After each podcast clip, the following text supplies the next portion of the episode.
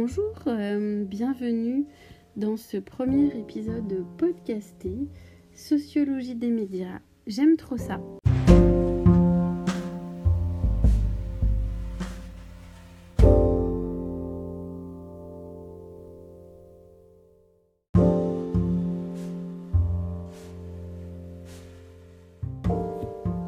L'épisode d'aujourd'hui sera consacré à une synthèse de vos analyses sur la gestion médiatique de la crise du Covid-19.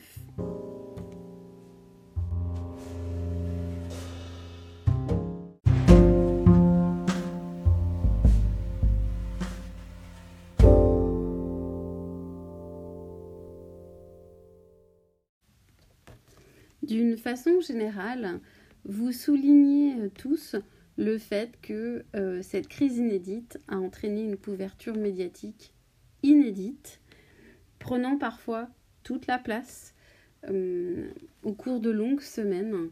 Euh, et au final, pour certains d'entre vous, vous estimez qu'on ne parlait plus que de ça et que c'était franchement pénible, angoissant, c'est un mot que vous utilisez aussi beaucoup.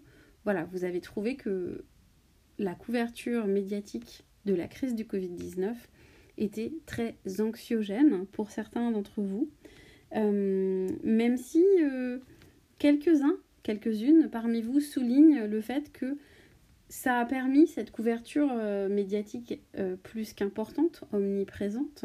Cela a permis, lorsque nous étions confinés, d'avoir un regard sur ce qui se passait ailleurs en France et dans le monde. Et euh, vous soulignez aussi que euh, on a quand même réussi, les journalistes en tout cas, euh, les médias principalement écrits ou leurs variantes numériques, ainsi que les émissions, on va dire un petit peu sérieuses, à la télévision ont mis en lumière quand même les, questionnements globaux soulevés par cette crise et notamment la question euh, de la crise écologique euh, en cours et la question justement du réchauffement climatique. Le rôle des, des, médias lors de la gestion médiatique de cette crise vous apparaît très différemment selon votre, point de vue, probablement peut-être votre positionnement citoyen initial, les médias que vous privilégiez en général, puisque euh, vos avis basculent entre le fait euh, qu'ils avaient un rôle euh, d'information de la population, notamment, euh, vous citez pour certains d'entre vous, les campagnes de publicité sur les gestes barrières, le hashtag Restez chez vous qu'on pouvait voir en bas des écrans de, télévision ou sur, sur des, photos diffusées sur Insta ou éventuellement sur Twitter. Mais pour d'autres, euh, les médias n'ont pas joué leur rôle quelque part de, de recherche euh, et n'ont pas illustré des points de vue différents euh, qui auraient pu, selon vous, nous permettre d'avoir une meilleure prise du recul. Voilà, ce, rôle-là que les médias, que vous attribuez aux médias, et, qui est selon moi assez juste, n'aurait pas été joué par eux. pour pour, pour d'autres, cela a permis un rapprochement en fait entre les médias et la population qui effectivement notamment en France mais pas que je pense que c'est pareil dans d'autres pays mais euh, pour vous peut-être que cela cette crise a permis un rapprochement une, prise euh, de conscience et de confiance entre les citoyens français et les médias qui seraient du coup devenus à nouveau plus proches de leur public même si vous soulignez encore une fois euh, qu'on a frôlé, voire qu'on est complètement tombé dans la surinformation, qui du coup a conduit à de la désinformation. Et vous êtes très très nombreux à souligner le fait qu'on a quand même beaucoup fonctionné avec un système de fake news, ou en tout cas de surenchère, et qu'il était parfois difficile de différencier le vrai du faux dans ce qui était relayé par les médias. Et bien sûr, vous faites le lien avec la question du politique et du rôle du politique dans la gestion médiatique de cette crise, puisqu'effectivement, quelque part, euh, comme vous le dites, au début on nous a dit mettez pas de masque, Après, on nous a dit qu'il faut sortir avec les masques. Euh, voilà, ce genre de choses vous a profondément marqué. Et pour vous, euh, ça montre aussi que il faut quand même rester prudent, il faut faire preuve de recul. Et vous avez été gêné, pour certains d'entre vous, euh, par le fait que les médias, à chaque fois, se sont quelque part engouffrés dans le discours politique sans forcément aller faire un travail de vérification.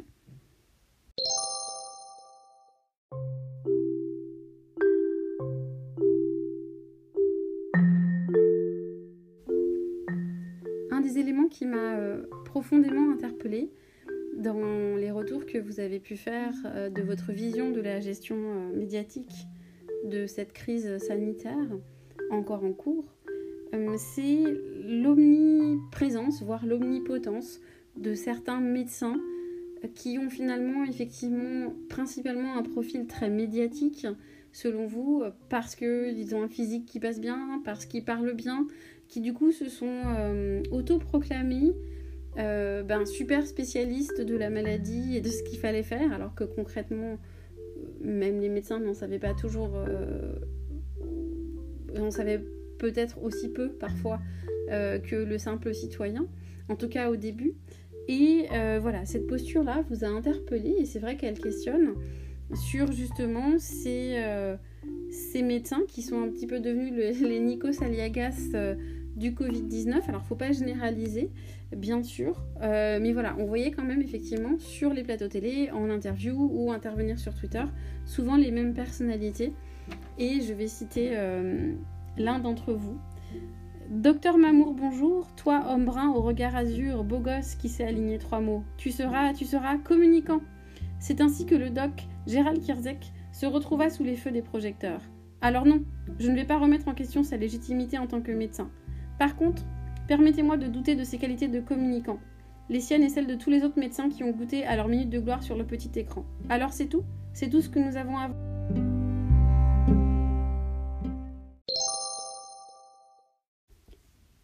Ce qui vous a, euh, pour certains et certaines d'entre vous, euh, quelque peu heurté dans la gestion médiatique de la crise euh, sanitaire, c'est le discours assez infantilisant à vos yeux du gouvernement et ou des politiques, qu'ils soient dans l'opposition ou membres justement de la majorité, et infantilisation qui, pour vous, a été beaucoup relayée voire prôné par un certain nombre de médias. Alors, pour vous, c'est plus prôné par les chaînes d'information en continu. Euh, et c'est vrai que, à vous lire, c'est quelque chose qui vous a particulièrement euh, gêné et qui continue d'ailleurs à vous gêner. In some other way. And then I see the disinfectant where it knocks it out in a minute. Alors évidemment, pour faire la synthèse de vos réponses concernant la gestion médiatique par les États du monde de la crise sanitaire, évidemment, j'ai commencé par l'intervention de Donald Trump au sujet du fait de boire de la javel pour pouvoir euh, se débarrasser du ou de la Covid-19, puisqu'effectivement, la majeure partie d'entre vous a été euh, extrêmement marquée par la gestion de la crise dans son ensemble, pas que médiatique, par le président des États-Unis qui se représente à sa propre succession. Globalement, en termes euh, d'utilisation médiatique, vous avez tous été très frappés à la fois, mais c'est d'une façon plus générale, pas spécifique à la crise du Covid-19, à la façon dont Donald Trump utilise Twitter Hein, notamment, euh, de façon extrêmement, quasiment adolescente, euh, avec voilà des tweets où il s'enflamme, où il va dire de grosses bêtises. Et puis, vous êtes un certain nombre aussi à souligner l'importance dans la façon dont le gouvernement américain actuel communique au travers de la chaîne Fox News, puisque vous savez tous, dans ce que vous écrivez, qu'elle est inféodée au gouvernement actuel. Et effectivement, ce sont des, éléments euh, que vous êtes nombreux à relever. C'est pas le seul pays qui, qui vous a interpellé dans sa façon de, de gérer sa crise médiatique. voilà, vous, m'avez parlé aussi du Brésil, où effectivement on peut faire des parallèles entre la gestion médiatique d'un Donald Trump et d'un Bolsonaro, sachant que Bolsonaro est encore plus selon vous, dans le fait de d'étrangler les médias et d'empêcher la liberté d'expression. Là où finalement un Trump est plutôt dans une omniprésence, voilà, où il occupe le, devant de la scène de façon extrêmement euh, théâtralisée, euh, extrêmement euh, importante. Et puis, vous m'avez aussi parlé bah, du Royaume-Uni et de, des revirements permanents, notamment dans les médias du, Premier ministre, Boris Johnson, qui a fini par effectivement attraper le Covid. Euh, et du coup semblerait à un moment avoir euh, changé sa façon de voir les choses, sachant aussi, et vous êtes lucide là-dessus, que derrière il y a quand même la question du Brexit et que du coup la gestion du Covid-19 a évidemment, comme beaucoup d'autres sujets, été masqué, enfin a masqué, pardon, euh, la crise euh, due au Brexit. Un des autres éléments que vous soulignez, fort à propos euh, d'ailleurs, en lien à la fois avec la gestion purement sanitaire de la crise, le rôle des médias et aussi ce que ça nous a renvoyé, nous en tant que citoyens français, c'est la posture euh, des pays d'Europe du Nord et le fait que du coup les médias se sont emparés de leur façon de faire en les citant bien souvent en exemple et encore une fois en nous renvoyant à nous dans nos habitudes on va dire euh, de français euh, moyens voilà avec tous les clichés que ça peut véhiculer mais il n'empêche que ça rejoint ce qu'on disait tout à l'heure les médias ont eu ce rôle aussi pendant euh, le confinement et puis au moment du déconfinement. Ben voilà, ce rôle qu'ils ont à jouer de nous montrer comment ça se passe ailleurs et du coup cette ouverture sur le monde. Alors, avec parfois un petit côté euh, donneur de leçons, c'est comme ça que certains d'entre vous l'ont perçu ou l'ont vécu, mais il n'empêche qu'ils ont aussi, les médias ont aussi couvert la gestion médiatique de la crise avec ses éléments sanitaires, pédagogiques, on va dire. Et du coup, je vais laisser la parole euh, à l'une d'entre vous euh, qui a justement témoigné de ce qu'elle avait euh, perçu et ressenti par rapport à cette question de comment on fait les autres pour se prémunir du, virus et comment en fait ça a été perçu dans les médias français.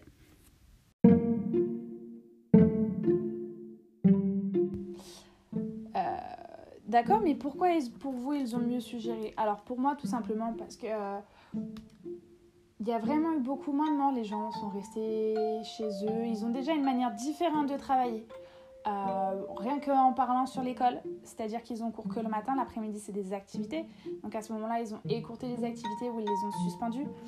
Euh, ils ont déjà tout en place pour pouvoir faire du télétravail chez eux facilement. Et également sur le fait qu'ils sont déjà avancés au niveau des horaires, c'est-à-dire qu'ils travaillent légèrement, dans certains pays scandinaves tout du moins, ils travaillent légèrement moins, euh, mais du coup ils travaillent mieux. Il n'y a pas eu. Enfin, il y a déjà une une culture du télétravail dans leur pays, donc en fait, il n'y a pas eu de gros chamboulements pour leur manière de vivre. Donc ça a peut-être favorisé aussi euh, la gestion. Et après, euh, les, les journalistes, enfin tout ce qui est... Euh, tous les médias ont plus été dans le conseil et ils ont tous souhaité rassurer, informer un petit peu sur l'état du développement du Covid dans le monde, mais pas autant créer de la panique comme on a pu revoir chez nous.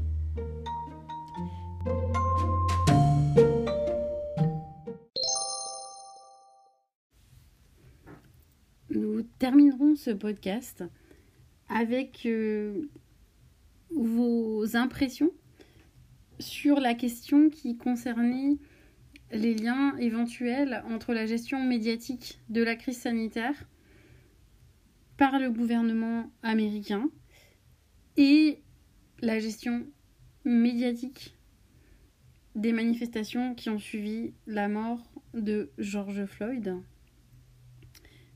Globalement, vous fait que ces manifestations vont à l'encontre du respect des gestes barrières, mais qu'en même temps, le président américain et de nombreux politiques élus états-uniens sont les premiers à, avoir ostensiblement affiché une forme de mépris pour ces gestes barrières, à commencer par le port du masque au moment où il fallait finalement le mettre, ou euh, voilà, en laissant de toute façon des rassemblements religieux euh, être organisés. Vous citez de nombreux autres exemples. Mais malgré tout, ces manifestations, vous les comprenez, voire vous les soutenez, ainsi que le traitement médiatique qui en est fait. Et je vais vous citer, en fait, tout simplement, j'ai euh, repéré quelques, quelques phrases qui montrent aussi que, mine de rien, il y a eu, et il y aura sûrement encore, un véritable élan de solidarité qui finalement est plus fort que la peur de la maladie dans ces rassemblements qui ont fait suite au décès de cet Africain américain et qui continue puisque malheureusement la question n'est absolument pas réglée et voire elle prend quasiment le pas aux États-Unis et c'est peut-être pas plus mal sur la gestion sanitaire de la crise. J'apprécie le fait que le peuple se soulève enfin pour dénoncer ces pratiques. Nous pouvons donc retenir que ces deux événements, donc aussi bien la crise sanitaire que les manifestations, ont rapproché les communautés. La rage des personnes était plus forte que la peur du virus.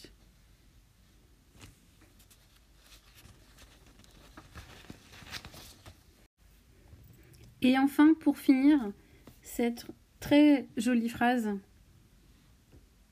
de l'un ou l'une d'entre vous, qui résume finalement quelque chose que vous m'avez aussi beaucoup dit, c'est la question de la solidarité, la question de l'espoir. Et ça aussi, ce sont des éléments qui ont été mis en avant pour vous dans la gestion médiatique de la crise sanitaire et que les médias ont aussi joué ce rôle-là de, participer, de donner envie, de favoriser les actions en faveur de la solidarité. C'est très délicat à gérer parce qu'il s'agit d'un sujet de droit humain dans un contexte de pandémie mondiale. Faut-il prioriser l'un sur l'autre? Et à quel prix?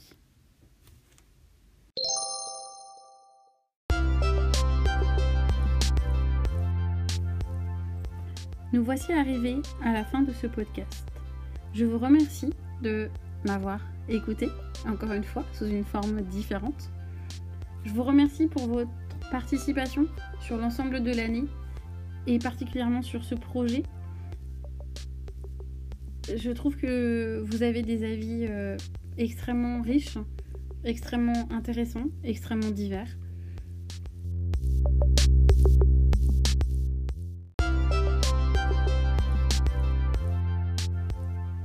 Et je vous dis à très bientôt. Bon courage pour les oraux de la semaine prochaine. Et encore une fois, merci pour tous ces moments qu'on a partagés en présentiel et en distanciel. Au revoir